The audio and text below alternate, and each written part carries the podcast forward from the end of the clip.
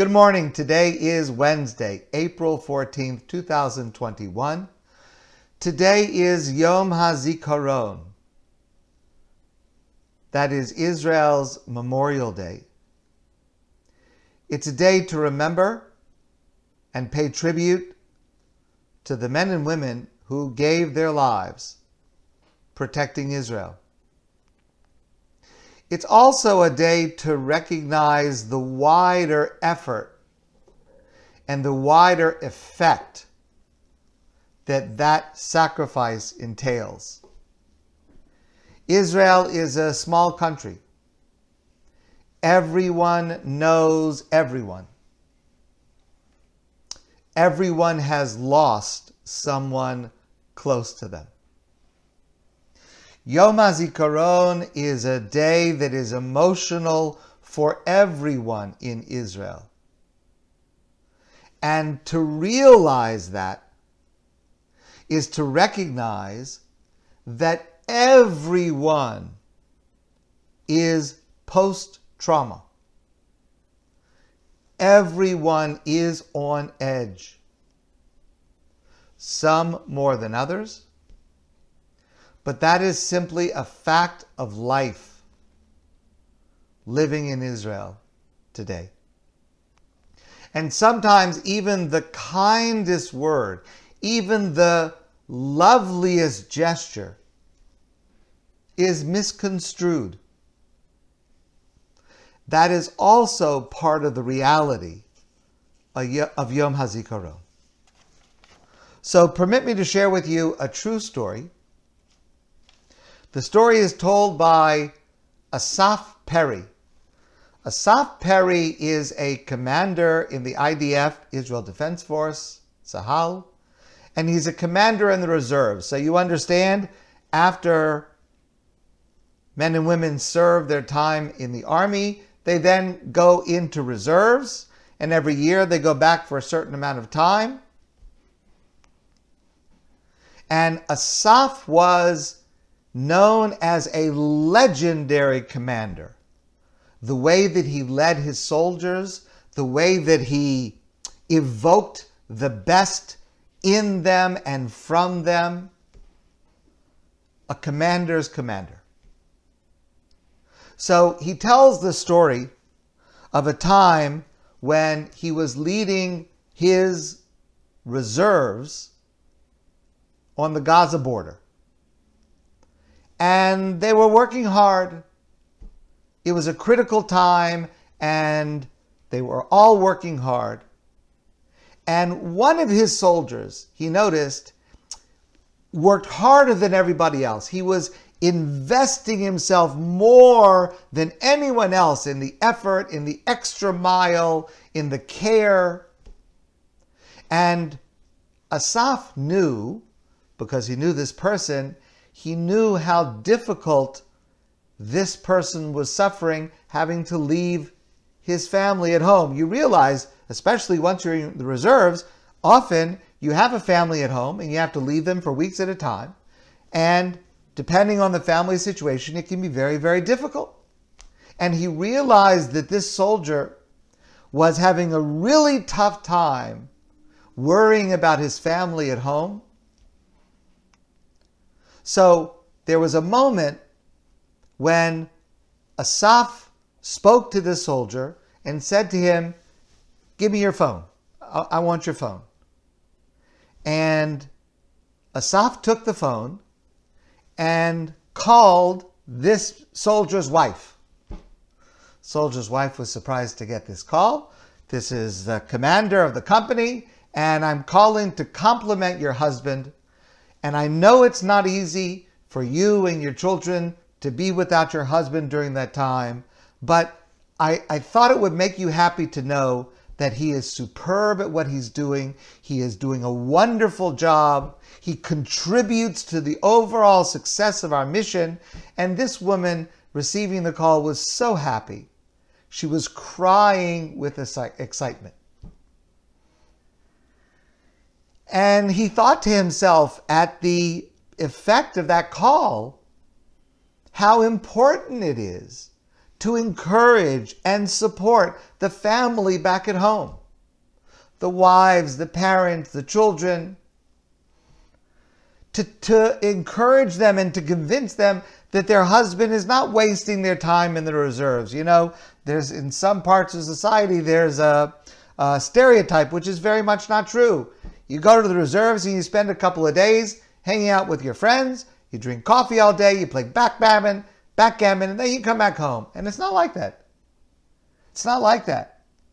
And he wanted to, to convey that these soldiers were really just exactly the same as frontline soldiers during their time of service. So, the commander felt so good about what he had accomplished with that call, he made another call to another wife and another call. And soon the soldiers came to him requesting that he make my call, the calls. Please talk to my wife. Please call my girlfriend. Please call my mother. So the commander got a great idea. He said, It's incredible. I make one phone call to the family, and the soldiers are willing to do anything. Their souls are on fire. They're so committed. This is such a morale boost. I found a secret that that just raises the level of my unit. So, he says, smart, he said, I started to use it as a marketing tool. You want me to call your wife? You have to be worthy. Show me the extra effort and I'll call your mother. Prove yourself and earn it, and I'll make the phone call. A few days passed. Several happy wives and mothers and children, and a unit that is working so much better than ever before. Until a terrible, terrible phone call. He was making one of his calls, and the call goes like this Hello? This is the commander of. Wait, what happened? The woman on the other end wouldn't let him finish. He says, No, nothing happened. What happened? Tell me what happened. Giveret, nothing happened. I just called to compliment. You're a liar. Tell me why you're calling. Tell me what happened to me. Is he dead? Is he in the hospital? What happened? No, no, no. He's right here. He's next to me. He's fine. Where is he? Where is he? He's in the hospital? He's in surgery? Tell me. Say it already. The commander says, I'm so sorry. I'm so sorry. He's fine. He's doing an excellent job. I appreciate him a lot. I just called to tell you how well he's doing and how much I appreciate him. And then the woman says to him, How could you do something like that? You don't make phone calls like that.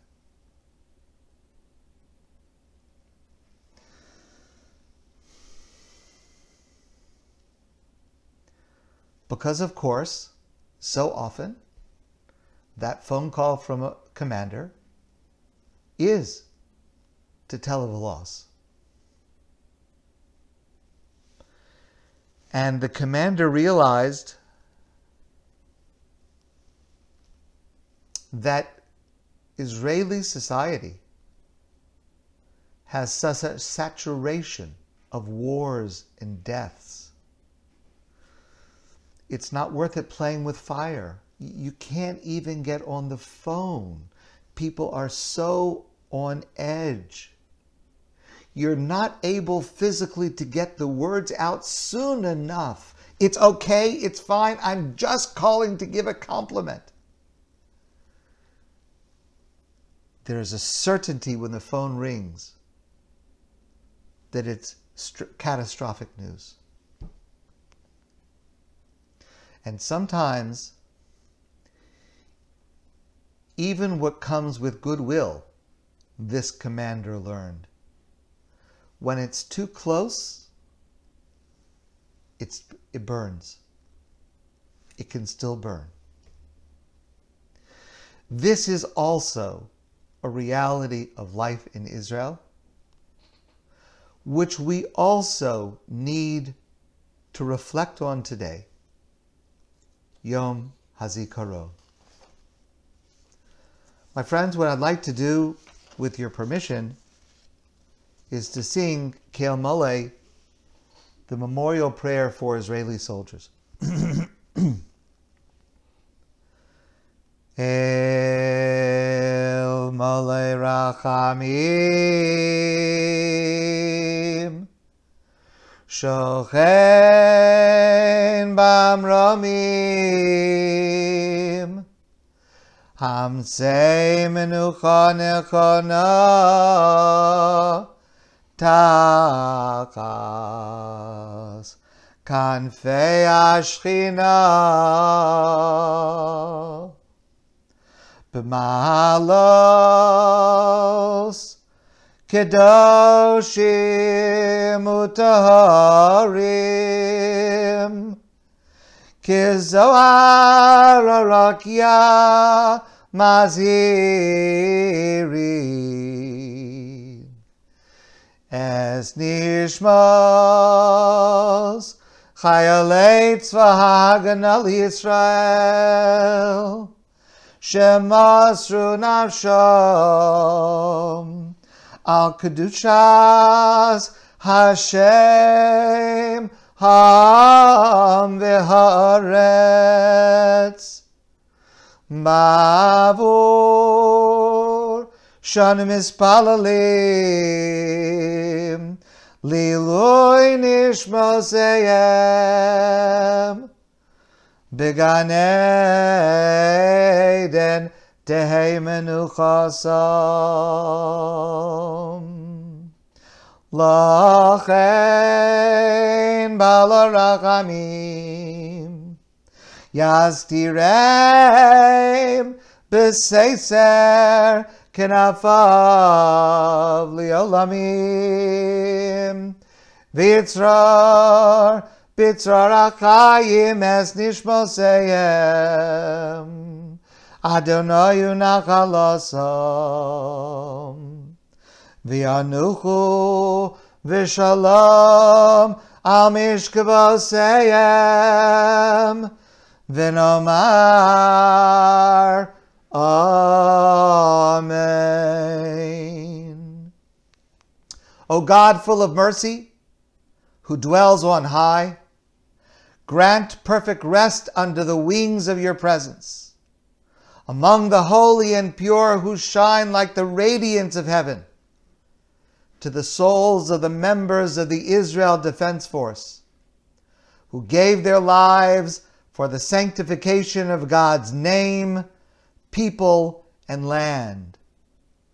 For this we pray for the ascent of their souls.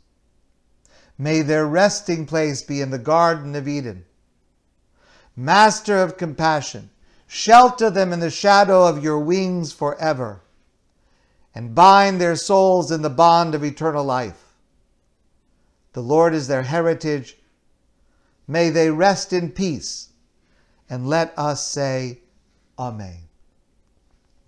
My friends, I wish a meaningful Yom HaZikaron today. And of course, with this dramatic shift tonight, a very exuberant celebration of Yom Ha'atzma'ut tonight and tomorrow.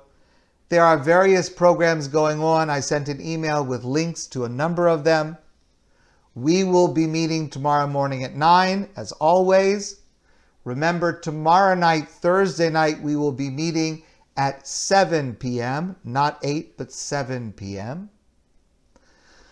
May Hashem protect the men and women of the Israel Defense Forces today and forever. And I look forward to seeing all of you soon in person.